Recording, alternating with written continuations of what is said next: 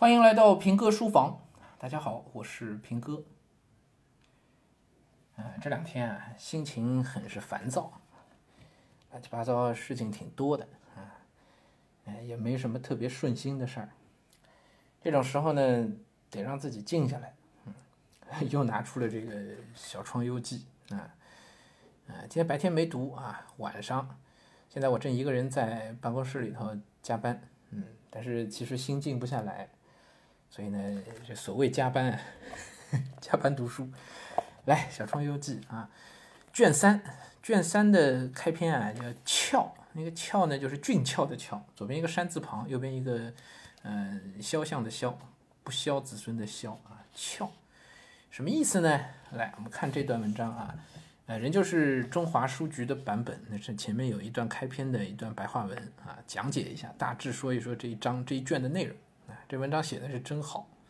来，这一卷以峭命名，编辑此卷的目的诚如开篇所言，风将缩其地而中庭之歌舞游轩，战雪哭其人而满座之貂蝉自若。我辈书生既无诸贼讨乱之柄，而一片报国之城，唯于寸竹尺字间见之，使天下之须眉而妇人者，亦悚然有起色。什么意思呢？也就是说，在国家危难、社会困弊之时，读书人要振奋精神，要有骨气和气节，能为天下兴亡尽一份责任，即书生报国无他路，唯有手中笔如刀之意。书生报国无他路，唯有手中笔如刀。这话对眼下可能即将处于乱世当中的所有的中国读书人来讲，我觉得还是应该很有用的。书生报国无他路，唯有手中笔如刀。本卷辑录的文字大略分为两类，一类是反面的批判，一类是正面的赞扬。而这两类其目的是一个，批判丑恶是为了建设美好，反之亦然。比如赞美忠孝，其实也即批判不忠不孝之举。忠孝传家又能以苦读经史，就像勤奋农家认真耕田一样，这样的人家岂不可长久兴盛？所谓富不过三代，是说人们往往容易被荣华富贵给熏晕了，骄奢淫逸，胡作非为，势必不能长保富贵。今天的人们，尤其是大富或者大贵者，把忠孝放在心里，忠于职责，读书明史，焉能在二代际出现如此之多的负面例子呢？而社会上之所以丑恶的行径不断，乃是因为人们的心中充满了名利之念。倘是放得下俗人心下，方可为丈夫。放得丈夫心下，方名为仙佛；放得仙佛心下，方名为得道。一步一步放下执念，心中自会有清宁。这是此卷给出的一种途径。嗯，这话对于我现在这种心静不下来的状况哎，是非常有用的啊！放得俗人心下，方可为丈夫。这丈夫是大丈夫的意思啊。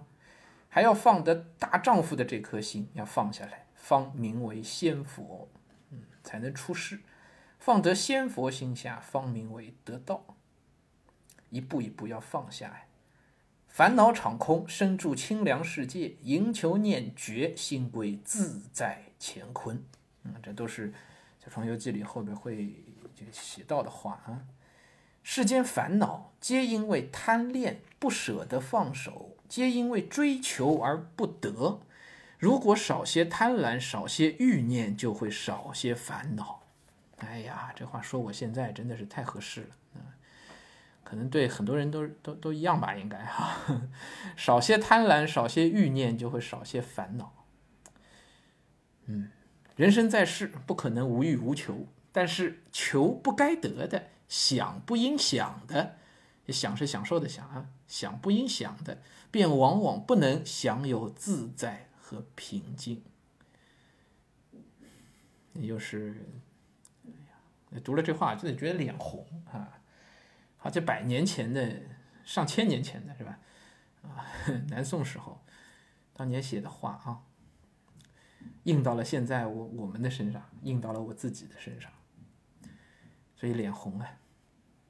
本卷一再指出，宁为真士夫，不为假道学；宁为兰摧玉折，不做枭夫爱戎；宁为高洁之人，备受挫折也不愿意做恶人而飞黄腾达。说易行难，但相爱的繁华永远是暂时的，所以做人要有气节，还要有长远的眼光，耐得住清贫寂寞，也许不会春风得意，但也不必天天心怀鬼胎。哎呀，这我这脸更红了。哎，我现在自己这状态其实静不下来啊。呃，我这倒不仅仅是说我自己啊，因为我觉得大凡静不下来的人呢、啊，你心静不下来的时候啊，其实都是一个心怀鬼胎的时候。好吧，我到底怀着什么鬼胎呢？正如唐朝呃明朝唐寅就唐伯虎所作废弃诗所言，一失脚为千古恨，再回头是百年人。对啊，生命短暂啊，你天天就把时间放在这心怀鬼胎上，哪能得清净呢？在生命中总有些底线是不能触碰的，总有些界限是不能越过的，如果心存侥幸，最终往往下场悲惨。心存侥幸，可能我自己现在也是有点心存侥幸吧，谨守做人做事的底线，于人海漂流之时，方能不失方向。唯其坚贞，唯其执着，方为真正的士人。任重而道远，是也不可以不坚忍。嗯，这是《论语》里的话，是吧？任重而道远，是啊，任重而道远。嗯，没有任何自我标榜的意思啊，但是我自己读完这个之后，我自己心里在想，既然选择了做教育的这样一条路啊，也注定是一条很难走的路，尤其在当下的社会环境和一些这个各种各样的条件管束之下吧，再加上一个商业因素的影响啊，诱惑呢自然是非常之多的，但要能守住自己内心的清明啊。要少些贪婪，少些欲念啊！不要去求不该得的，不要去想不应想的，千万不能一失足为千古恨，再回头就是百年人了，也更不能心存侥幸。是，好吧，拿这些跟大家分享，更多的也是跟大家共勉啊。呃，我就我就不八卦，就不就不自曝自己的这个状况了啊。但是我觉得。嗯，可能共性的地方就是，嗯，人应该在一个比较能静得下来的一个一个状况里啊。可能我们现在人已经习惯了那种静不下来的一个状况啊，天天灯红酒绿、觥筹交错啊，天天想这个想那个，是吧？嗯，就颠倒梦想，是吧？这是佛家的说法啊，颠倒梦想。嗯，年轻的时候有点颠倒梦想，其实挺好的，能让你更加的知进取、知奋进。嗯、呃，但是。上了岁数，我这我不是说我自己啊，上了岁数还老想着要要要积极要进取，嗯，虽然称不上坏事吧，可是总会搅得自己不自在不清净。很多的颠倒梦想其实是来源于你的侥幸，来源于你的那种侥幸，就是所谓叫撞大运嘛，是吧？就是我哎呀再拼一拼，也许我就是一旦想来的也许两个字了，那基本上就。就沦落就就轮到这个侥幸这一途里去了，不能侥幸啊，得踏踏实实，嗯，就所谓的淌自己的汗吃自己的饭，是吧？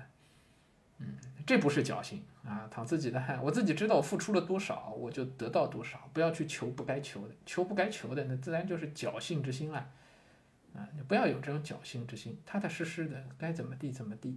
眼光呢，还是要放到自己身上，还是要放到眼下的事情里，放到当下的生活当中，这才是最踏踏实实的做法。是啊，挺好啊，今天过来加班啊，虽然没加到什么班，但是呵呵加班读书还是颇有收获。嗯，好了，待会儿我把这两句话好好抄一抄啊，贴我自己后边墙壁上，嗯，拿来警戒自己，希望尽快能够进入到一个重新回归到这个相对呃平和安静的，能够能够静得下来的一个一个状况里啊，这样的工作效率也能够提高。呵呵，好了，跟大家共勉啊，嗯，今天就说到这儿吧。呃，有幸的家长呢，也许听了这段之后，还能再引申一下，想想你自家孩子是不是一个能静得下来的状况啊？